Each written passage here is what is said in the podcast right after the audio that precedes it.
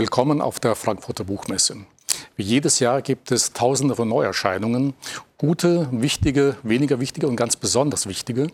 Und ein spezielles Thema haben wir uns heute ausgesucht, die Welt der Algorithmen. Fluch und Segen. Schaffen Sie eine Welt, Proletariat 4.0 oder tatsächlich ein Leben mit intakter Umwelt, mehr Wohlstand und Gesundheit für alle? Mein heutiger Gesprächspartner ist Jörg Träger, ehemaliger Hamburger Wissenschaftssenator und heute Vorstand bei der Bertelsmann Stiftung. Und Sie befassen sich genau mit diesem Thema, haben ein Buch herausgebracht, jetzt nicht alleine, sondern mit Ihrem Kollegen Ralf Müller-Eiselt. Und es nennt sich Wir und die intelligenten äh, Maschinen. Und sie machen es ein bisschen anders. Sie konzentrieren sich nicht auf die Dystopien, zeigen nicht, was alles damit Schlimmes passieren könnte oder was man damit anstellen könnte, sondern sie konzentrieren sich auf die Chancen. Wie können wir aus der Welt der Algorithmen eine bessere Welt machen? Und darüber wollen wir uns heute unterhalten. Sehr gerne. Herr Träger, zum Einstieg. Ich habe äh, vor einiger Zeit mal ein Buch gelesen von Shoshona Zuboff, amerikanische Autorin, Wissenschaftlerin auch, die ein Buch über Überwachungskapitalismus geschrieben hat. Und darin erzählt sie gleich zu Beginn von einer Geschichte, als sie bereits 1981 mal eine Papierfabrik besucht hat. Und da trifft sie auf einen jungen Manager, der dann folgende Frage äh, stellt. Ähm, arbeiten wir künftig alle für eine intelligente Maschine oder haben wir intelligente Menschen um die Maschine herum? Das ist letzten Endes die große Frage. Was ist Ihre Einschätzung? Werden wir intelligente Maschinen haben oder gibt es auch noch intelligente Menschen, die um die Maschine herumstehen? Ich glaube, Fehler, der Fehler ist darin, einen Widerspruch zu sehen, sondern wir werden zukünftig mit intelligenten Maschinen arbeiten. Und es wird völlig selbstverständlich sein, dass wir unsere menschliche Intelligenz mit einer maschinellen Intelligenz ergänzen.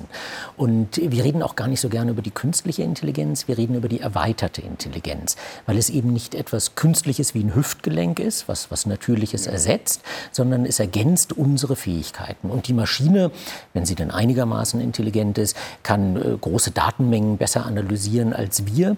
Wir können aber die ethische Bewertung der Analyse besser vornehmen. Wir können der Maschine Ziele setzen. Wir können besser miteinander agieren, Verbindungen und Bindungen aufbauen. Das heißt, es gibt bestimmte menschliche Fähigkeiten, die vielleicht heute manchmal auch zu kurz kommen weil wir uns mit anderen Dingen beschäftigen, für die wir eigentlich nicht geschaffen sind.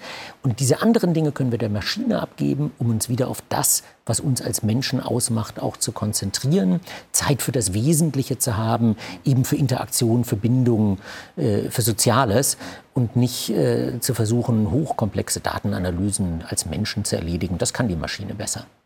Ähm, die Welt der Algorithmen, ja, wir treffen überall auf Algorithmen, sei es beim Einkaufen, wenn ich Finanzdienstleistungen in Anspruch nehme, überall bis hin zu den sozialen Netzwerken. Trotzdem wissen nur sehr wenige etwas mit dem Begriff Algorithmus überhaupt anzufangen. Und ich habe auch in Ihrem Buch gelesen, nur 10 Prozent bei einer Umfrage hat ergeben, dass Sie tatsächlich wissen, wie Algorithmen funktionieren. Dass Sie vielleicht ganz kurz noch mal sagen, was sind Algorithmen eigentlich, wie werden sie eingesetzt? Also ein Algorithmus ist einfach eine eindeutige Handlungsanleitung und wenn ich dieser folge, dann kommt hinten was raus. Also ich habe ein Ziel ähm, und das setze ich dann um. Also zum Beispiel ein Backrezept ist ein Algorithmus. Ja? Ich habe das Ziel, einen Kuchen zu backen und dann, wenn ich diese Zutaten in einer bestimmten Reihenfolge verarbeite und in den Ofen schiebe, habe ich hinterher einen Kuchen. Das ist eigentlich ein Algorithmus. Spannend sind die, die dann vom Computer durchgeführt werden. Und da gibt es welche, die uns irgendwie doch schon überwiegend bekannt sind. Also wir wissen irgendwie alle in den sozialen Medien, ähm, da sind Algorithmen am Werk, die uns bestimmte Informationen zur Kenntnis geben und andere nicht, weil sie eben personalisieren und versuchen, unseren Geschmack zu treffen. Aber die wenigsten wissen, dass amerikanische Richter auch Algorithmen einsetzen, um zu entscheiden, wie lange jemand ins Gefängnis kommt oder ob er vielleicht freigelassen werden kann. Also auch an Stellen, wo wirklich Freiheitsrechte, also die, die wichtigsten Rechte äh, betroffen sind, sind heutzutage schon Algorithmen am Werk. Hm. Weil Sie gerade die USA erwähnen, in Ihrem Buch habe ich gelesen, da gibt es eine amerikanische Software Campus, ja, die genau das eben macht, die dann darüber entscheidet, wie hoch kann die Kaution sein, eben dieses Rückfallrisiko und andere Sachen äh, bewertet oder bemisst, dass es zum Glück oder leider noch nicht in Deutschland gibt. Ist das eine gute Geschichte? Ja, also diese Software Kompass ist schon umstritten, aber ursprünglich der Sinn und Zweck war überhaupt nicht umstritten, sondern es gibt im amerikanischen Justizsystem, das ist bei uns in Deutschland nicht anders, durchaus viel Diskriminierung. Zum Beispiel Schwarze werden da härter behandelt als Menschen mit heller Hautfarbe, wenn es darum geht, ins Gefängnis gesteckt zu werden. Und da hat man gesagt, kann man das nicht neutraler beurteilen, ob jemand jetzt für wie lange ins Gefängnis gehört oder nicht. Und da hat man gesagt, könnte man da nicht Algorithmen einsetzen? Und es hat sich gezeigt, die Algorithmen können sehr gut die Rückfallwahrscheinlichkeiten berechnen, auch besser als ein Richter und ein Mensch und damit eine Empfehlung zu geben, ob jemand aus Sicherheitsgründen lieber ins Gefängnis gehört oder nicht. Es hat sich dann aber auch wieder gezeigt, dass die Frage der Diskriminierung so ein Stück durch die Hintertür wieder eingeführt wurde. Zwar durfte der Algorithmus nicht wissen, welche Hautfarbe der Angeklagte hatte, aber über den Wohnort und über die Freunde ist es dann eben doch wieder reingekommen und der Algorithmus hat weiter diskriminiert. Und es, es zeigt sich, auch wenn der Mensch Gutes will, Diskriminierung im Justizsystem abbauen, braucht man hinterher wieder einen Menschen, der drauf guckt und schaut, ob die Maschine was Vernünftiges gemacht hat. Denn auch wenn die beste Intention dabei war, ist das Ergebnis nicht immer gut. Gut, wie wir das kontrollieren kommen, darauf kommen wir später noch. Ich habe auch gelesen, selbst in Berlin werden beispielsweise Grundschulplätze mit Hilfe von algorithmischen Systemen äh, vergeben. Funktioniert sowas denn? Denn es äh, macht ja dann nur Sinn, wenn wirklich alle die gleichen Chancen dann haben. Gewährleistet dann der Algorithmus, beispielsweise in Berlin, dass wirklich jeder, unabhängig vom Einkommen oder sozialem Status, da einen äh, Grundschulplatz erhält? Also oder wonach wird das gemacht? Ich glaube, die erste Frage, die man stellen muss, ist, gewährleistet, wenn der Mensch es tut, dass dann allen Kriterien wirklich Rechnung getragen wird. Also wenn es um Grundschulplätze geht, dann soll möglichst der Schulweg knapp sein, die Klassen sollen gleich ausgelastet sein, die soziale Durchmischung soll stimmen und das soll gleichzeitig für Tausende und Tausende von Schülern in ganz vielen Schulen irgendwie optimiert werden. Das ist eine Aufgabe, der Menschen nicht mehr gewachsen sind. Das kann die Maschine besser. Wir müssen aber eben den Algorithmus so programmieren, dass die Maschine weiß, was sie tun soll. Und zum Beispiel die Frage, ob die soziale Durchmischung oder die Länge des Schulwegs wichtiger ist, ist keine, die wir dem Softwareprogrammierer überlassen sollten und keine, die die Maschine alleine entscheiden sollte, sondern dazu bedarf es eben einer politischen Diskussion. Wenn wir die führen, wenn wir die Regeln klar setzen, dann können wir die Maschine hinterher auch walten lassen und die Schüler verteilen. Die Politik, also die Frage der sozialen Gerechtigkeit, der Fairness, der Effizienz, die wird vorher gemacht, wenn wir die Regeln festlegen, nicht wenn die Maschine hinterher arbeitet. Es gibt ja auch viele Beispiele, die Sie nennen, was Algorithmen für uns tun können. Wir haben ja schon ein paar genannt. Äh, Interessant fand ich auch dieses Predictive Policing in den USA oder auch in Deutschland. Seit 2015 gibt es in Nordrhein-Westfalen ein System, mit dem man vorausschauend ja, Verbrechen verhindern kann oder verhindern möchte. Wie funktioniert das? Also klassische Polizeiarbeit war, die Polizei ist dahin gefahren, wo ein Verbrechen geschehen ist. Dann war es zu spät da und die Polizei spät, versucht ja. aufzuklären und den Verbrecher zu fangen und zu verhindern, dass er beim nächsten Mal wieder ein Verbrechen begeht. Inzwischen kann man, auch mit Hilfe von Algorithmen, versuchen vorherzusagen, in welcher räumlichen Umgebung wahrscheinlich wieder ein Verbrechen geschieht. Das Verbrechen sind so ein bisschen so wie Erdbeben, die so, so Risse entlang dieser ja. tektonischen Platten. Ja, also da ist irgendein ein Gebiet, in dem zum Beispiel Drogenkriminalität beobachtet wird und dann ist die Wahrscheinlichkeit Wahrscheinlichkeit von Wohnungseinbrüchen rund um diesen Drogen-Hotspot wird dann größer. Ja. Und vielleicht bei Sonne mehr als bei Regen und am Wochenende weniger als während der Woche und morgens weniger als abends.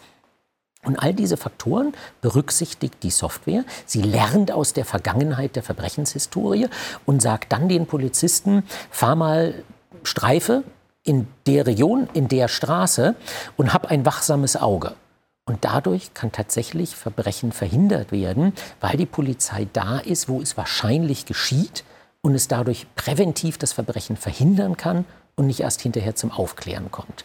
Und das ist sozusagen eine, eine entscheidende Kehrtwende in der Polizeiarbeit, dass man die maschinelle Intelligenz nutzt, um eine zusätzliche Information zu haben, wo Polizei präsent sein sollte, damit unsere Gesellschaft sicherer wird. Und hat, es, hat denn dieser Einsatz in Nordrhein-Westfalen tatsächlich ja, belastbare Zahlen ergeben, wo man dann sagen konnte, okay, dadurch sind tatsächlich weniger Verbrechen begangen worden? Also bei bestimmten Kriminalitätstypen, wie zum Beispiel Wohnungseinbrüchen, funktioniert das. Bei anderen funktioniert es gar nicht. Also ich kenne kein System, was Morde oder ähnliches oder, oder Gewaltkriminalität vorhersagen kann in dem Sinne.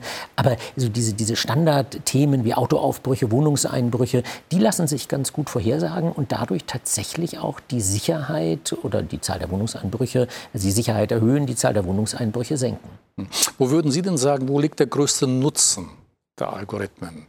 Für uns. Gibt es so ein paar ganz markante Beispiele, wo man sagen kann, dort macht es auf jeden Fall Sinn?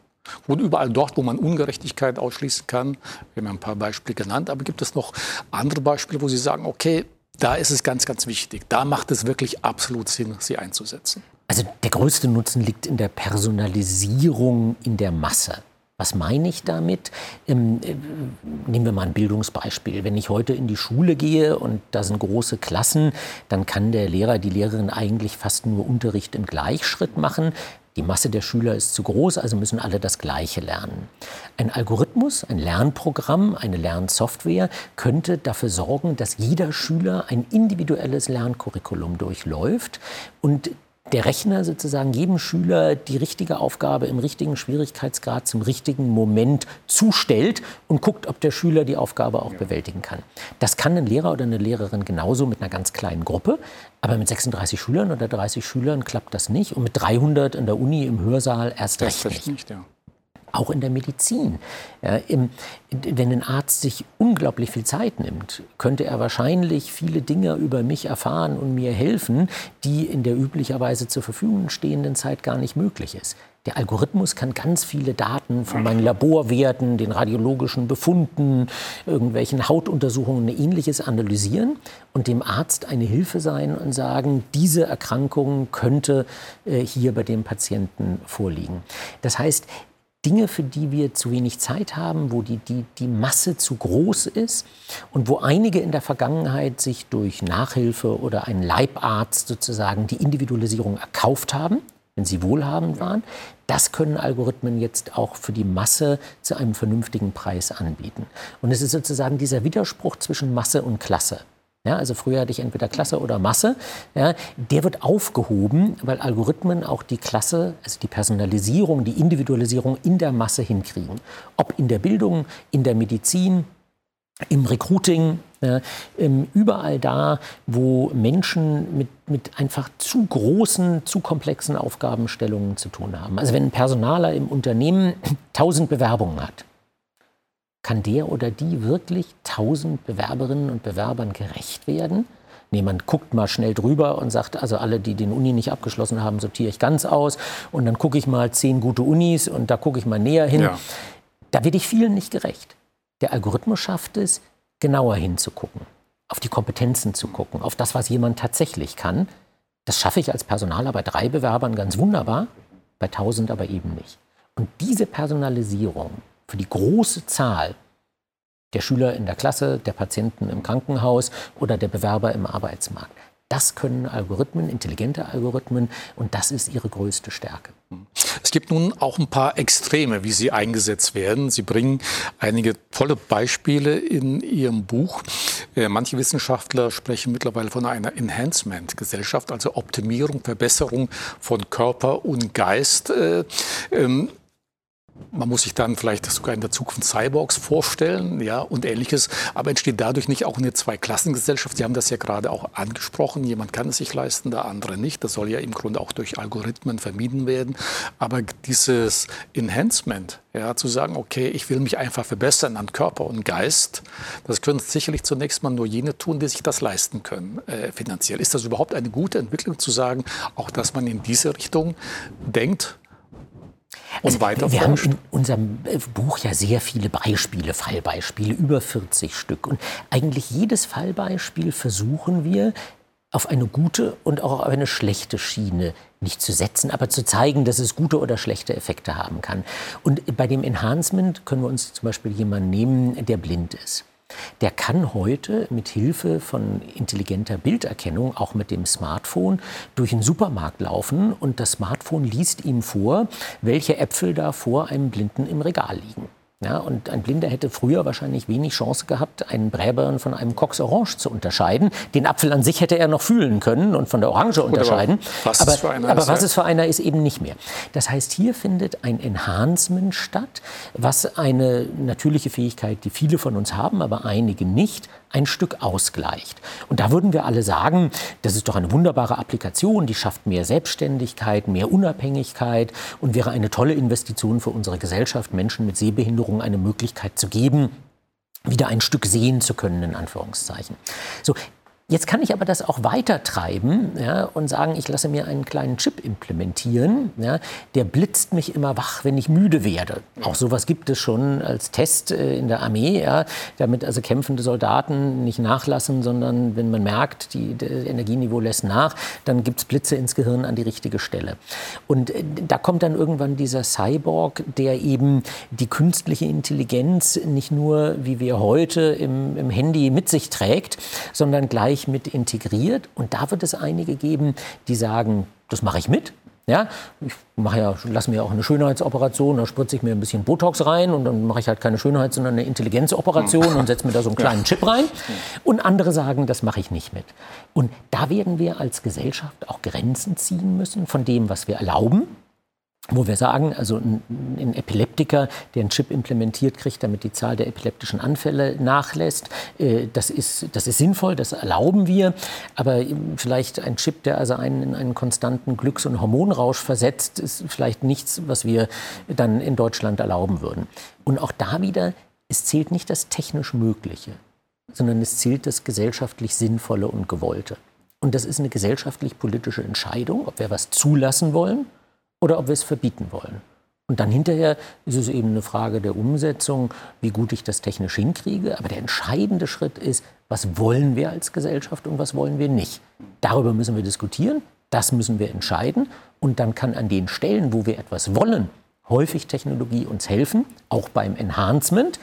Aber nicht alles, was technisch möglich ist, müssen wir als Gesellschaft auch zulassen. Es gibt ein ganz extremes Beispiel, wie ich finde, gerade für die Frage, wollen wir das, in welcher Welt wollen wir leben? Äh, Sie nennen das Beispiel des amerikanischen Wissenschaftlers Richard äh, Burke in Norwegen. Da gibt es ein algorithmisches System, das es möglich macht, bereits bei der Geburt des Kindes herauszubringen, ob er bis zum 18. Lebensjahr kriminell wird. Ich meine, das hört sich erstmal erschreckend, vielleicht auch toll an für manche, aber das sind ja dann so grundlegende Fragen, wollen wir überhaupt so etwas? Und dass überhaupt über solche Dinge nachgedacht wird. Ja, äh, gehen wir mal einen Schritt in die analoge Welt. Präventive Sozialarbeit heute. Was macht ein Sozialarbeiter, der eine Familie in sehr schwierigen Umständen sieht, wo ein Kind geboren wird? Der macht sich aus seiner Erfahrung Gedanken, ob dieses Kind Hilfe braucht, damit es nicht durchs Gitter, durchs Rost fällt, ja? nicht kriminell wird, die Schule nicht schmeißt, äh, nicht krank wird. Ähm, das heißt, auch heute versuchen wir ja als Menschen präventiv zu helfen, zu unterstützen, einzugreifen. Und da kennen wir ja also Maßnahmen bis hin zum Kindesentzug aus der Familie, wenn also der Staat der Meinung ist, das Kindeswohl ist gefährdet. Jetzt ist die Frage, wollen wir das nur der Erfahrung des Einzelnen oblassen oder gibt es allgemeine Regeln und wissenschaftliche Erkenntnisse, die man sogar in einen Algorithmus gießen könnte, damit der ja nicht alleine entscheidet, aber dem Sozialarbeiter einen Hinweis gibt und sagt, in die Familie guck mal lieber hin, geh mal hin und führe ein Gespräch, weil die Datenlage alkoholabhängige Eltern, ja, ähm, Eltern unter 18 oder ähnliches aus sehr sozial schwachem Hintergrund dazu führt, dass das Kind in Gefahr sein könnte. Und auch hier ist die Grenzziehung ja nicht einfach von sinnvoller Prävention und Unterstützung bis hin zu völlig unangemessener Durchleuchtung und äh, durch einen Algorithmus. Und da wird es auch keine schwarz oder weiß, richtig oder falsche Antwort geben, sondern es wird uns nur gelingen, an den konkreten Fällen auch konkrete politische Entscheidungen zu treffen und zu sagen, so weit darf man gehen und so weit darf man aber auch eben nicht gehen. Es gibt auch ein Recht auf Privatheit, es gibt ein Recht auf Fehler und nicht alles, was passieren könnte, muss verhindert werden. Denn eines muss bei all dem klar sein, es sind immer nur Wahrscheinlichkeiten. Also nichts weiß man da sicher, sondern es gibt nur eine höhere Wahrscheinlichkeit, dass ein Kind kriminell wird. Aber vielleicht ohne jede Unterstützung wird es auch nicht kriminell. Und insofern ist das nicht eine schwarz-weiße Welt, sondern immer eine, die den Menschen braucht, um es zu interpretieren, um es zu entscheiden und die die Gesellschaft braucht, um es zu erlauben oder zu verbieten. Wobei in diesem Beispiel mit dem Kriminellen, dass ich jetzt schon bei Geburt weiß ungefähr, in welche Tendenz das geht, will ich das als Elternteil überhaupt wissen. Denn wenn ich das weiß, gehe ich möglicherweise ganz anders äh, mit dem Kind um. Also das ist ja auch eine Belastung für die Eltern, zu wissen, Mensch, da wurde mir gerade ein Kind geboren, das eine Tendenz hat, kriminell zu werden. Ne? Wollten Sie das wissen? Naja, man kann es ja auch umdrehen, weil man wird dann ja, einem wird ja nicht gesagt in der Situation, ihr Kind wird kriminell, sondern es wird gesagt, wir könnten dieses oder jenes als Unterstützung ihnen anbieten, ja, um sicherzustellen, dass ihr Kind gut aufwächst und ein, ein anständiger, glücklicher und gesunder Bürger wird. Und ist ja auch, wenn wir uns selbst angucken, eine Frage, ich kann mir jetzt meine Gesundheitsdaten analysieren lassen. Da kommt möglicherweise was Schreckliches raus. Da kommt raus, ich weiß nicht, ich habe einen Krebs oder ich stehe kurz vorm Herzinfarkt. Möchte ich das wissen? Und das entscheiden wir häufig als Individuum. Ja, solange wir eine Chance haben, gegen anzuwirken und mit unserer Gesundheit etwas zu tun, um länger und gesünder zu leben. Und diese Diskussion müssen wir eben auch gesellschaftlich führen. Ja. Möchten wir einem Kind die Chance geben, ähm, gesund aufzuwachsen? Ja? Und dann gibt es Situationen, wo den Eltern geholfen wird, bis hin eben zu der, der schwersten Keule unseres Sozialstaates, wenn Kindeswohlgefährdung vorliegt, das Kind aus der Familie rauszunehmen. Und ja, das ist immer eine ganz schwierige, immer eine ganz individuelle Entscheidung. Und ob da algorithmische Unterstützung intelligenter Maschinen sinnvoll oder nötig ist, das muss man auf jeden Fall hinterfragen. Aber ich finde, man darf es zumindest diskutieren. Man sollte es nicht pauschal ablehnen. Aber man sollte auf keinen Fall das auch pauschal gutheißen, sondern man muss genau gucken, was können die Maschinen leisten? Haben sie einen positiven Effekt? Und führt es dazu, dass eben keine Stigmatisierung vorgenommen wird, ihr Kind wird kriminell, sondern führt es dazu, dass dem Wohl des Kindes geholfen wird? Sie haben das eben schon ein paar Mal angesprochen, eine gesellschaftliche Diskussion. Denn das ist ja der wichtigste Punkt, um wirklich mit Algorithmen eine bessere Welt äh, zu schaffen. Nur eine gesellschaftliche Diskussion findet kaum statt in Deutschland. Wo lesen Sie schon mal über solche Dinge oder dass sich äh, größere Bevölkerungsgruppen damit auseinandersetzen? Also ich glaube, der Schritt vor der Diskussion ist die Transparenz. Ähm, die meisten Deutschen wissen gar nicht, was ein Algorithmus ist, geschweige denn, wo er angewendet wird.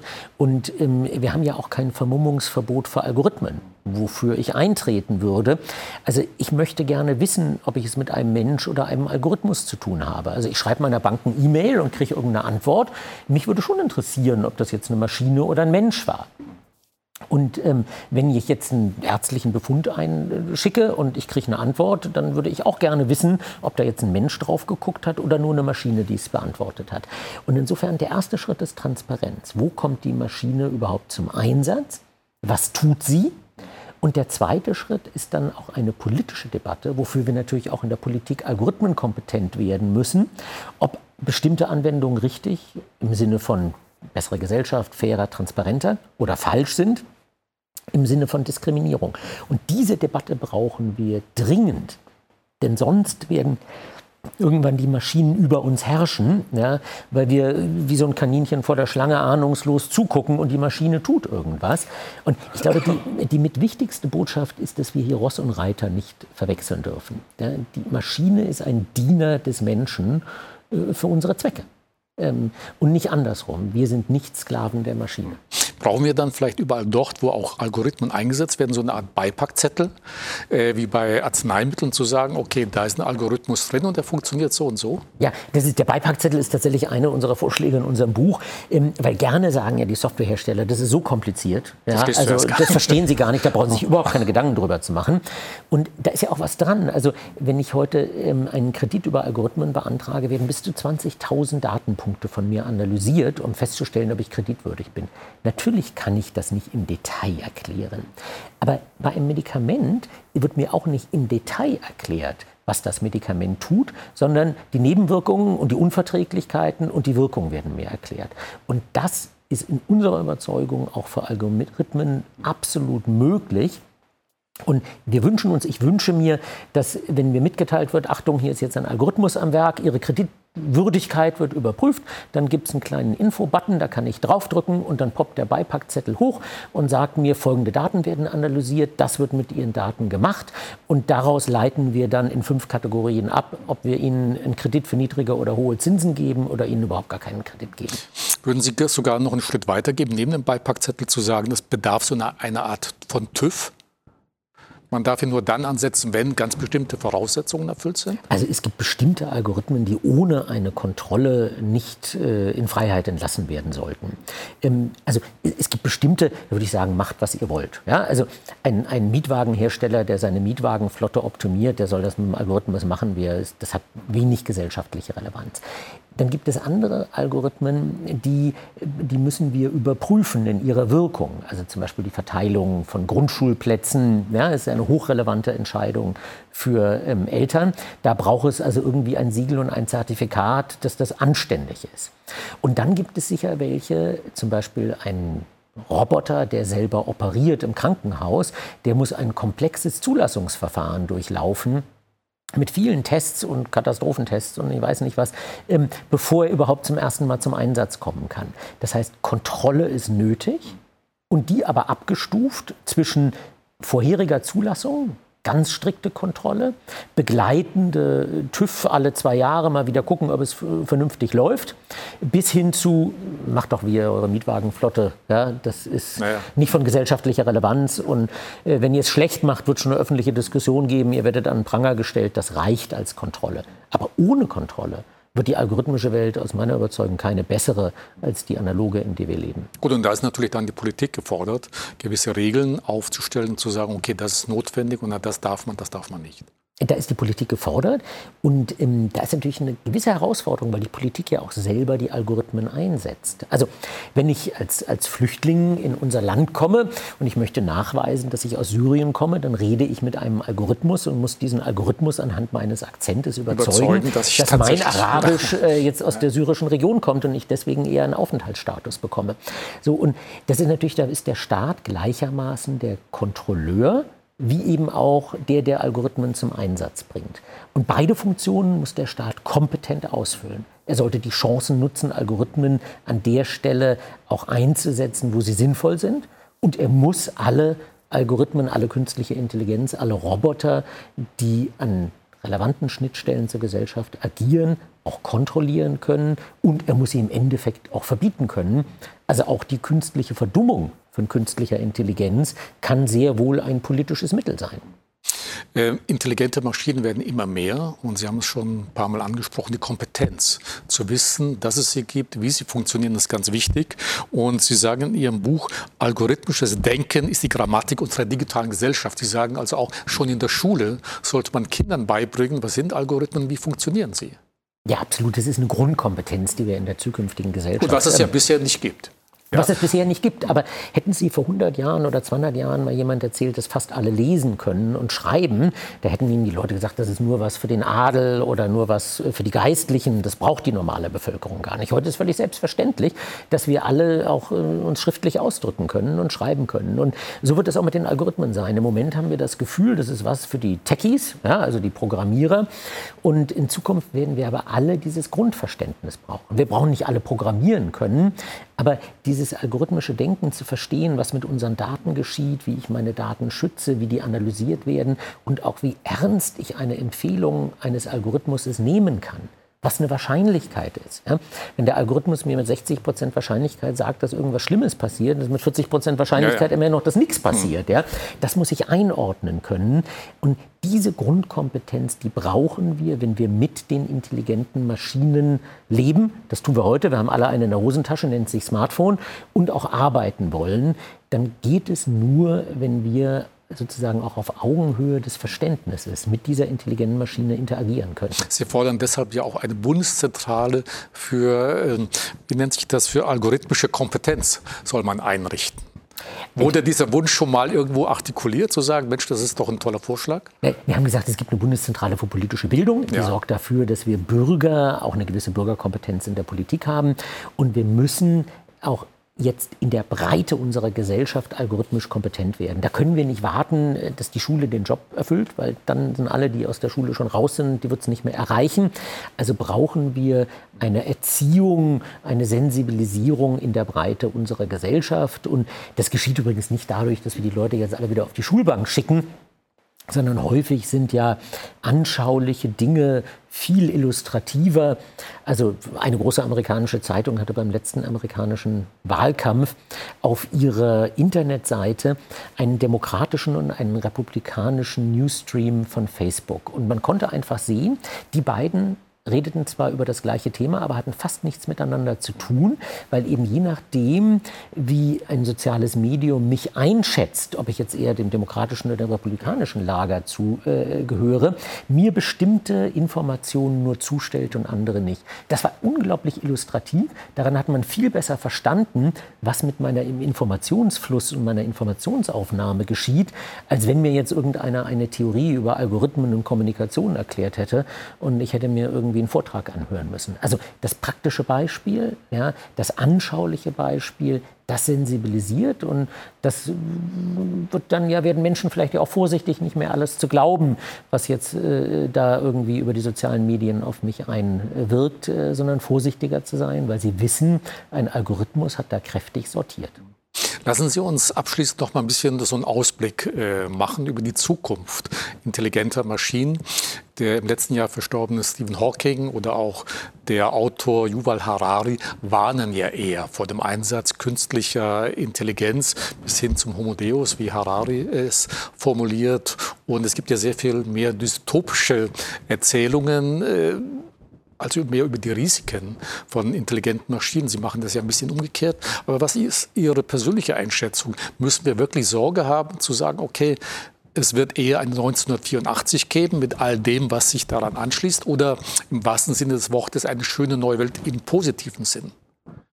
Also das, was wir daraus machen, hängt leider vielleicht nur an uns. Also es ist einfach unsere Verantwortung als Menschen, als Gesellschaft, ähm, die Maschinen dort einzusetzen, wo wir sie einsetzen wollen, ihnen die Ziele zu setzen, die wir ihnen setzen wollen und sie auf eine Art und Weise kontrollieren, wie wir sie kontrollieren wollen. Wir können die Verantwortung nicht an die Maschine abgeben. Wir können auch die Verantwortung nicht an irgendwelche Programmierer oder Softwarefirmen abgeben, sondern diese Verantwortung haben wir wir als Menschen. Das hatten wir aber bei jeder technologischen Neuerung. Ja, wir hatten auch die Verantwortung, mit Autos nicht mit 300 durch die Stadt zu fahren, sondern 30 Zonen einzurichten. Und auch wir werden verantwortungsvoll mit den Maschinen umgehen müssen. Denn sie sind real existierend, sie sind überall. Also wir können uns nicht mehr entscheiden, ob wir mit Digitalisierung, künstlicher Intelligenz umgehen. Wir können uns nur noch darüber entscheiden, wie wir mit ihr umgehen. Sind, ja. Da habe ich ein durchaus optimistisches Bild, dass es uns auch als eine selbstbewusste europäische Gesellschaft gelingt, unsere europäischen Werte und Standards durchzusetzen, Privatzeit, Datensouveränität und ähnlichem, um eben das mit den Maschinen zu erreichen, wo sie uns helfen können und das zu verbieten, wo wir sie nicht haben wollen. Würden Sie sagen, so ein Thema wie die Superintelligenz, die ja immer wieder angesprochen wird, eher reine Science Fiction oder durchaus im Bereich des Möglichen? Also im Moment ist die Superintelligenz äh, für mich der reine Science Fiction, also dieser Zeitpunkt, wo die künstliche Intelligenz den Menschen überholt.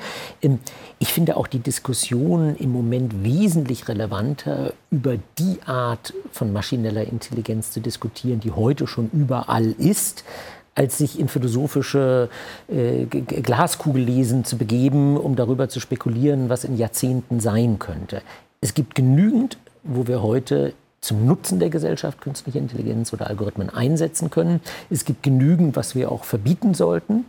Und insofern gibt es genügend, mit dem wir uns jetzt beschäftigen müssen, damit nicht wenige Konzerne über uns herrschen, sondern damit wir als Gesellschaft auch über die Technologie in der Zukunft herrschen. Also erst vor wenigen Wochen gab es ja eine Nachricht von, von Google, ob absichtlich oder nicht, Sie werden es auch gelesen haben, die arbeiten ja an Quantencomputern und da ist scheinbar ein gewisser Durchbruch äh, gelungen, wo es ja dann möglich war, eine Rechenoperation mit Hilfe eines Quantencomputers in drei Minuten zu erledigen, wozu der beste Supercomputer über 10.000 Jahre gebraucht hätte. Wenn sowas schon gelingt, muss man im Grunde sagen, dann kann auch Superintelligenz vielleicht gar nicht so weit entfernt sein, wenn sowas bereits möglich ist.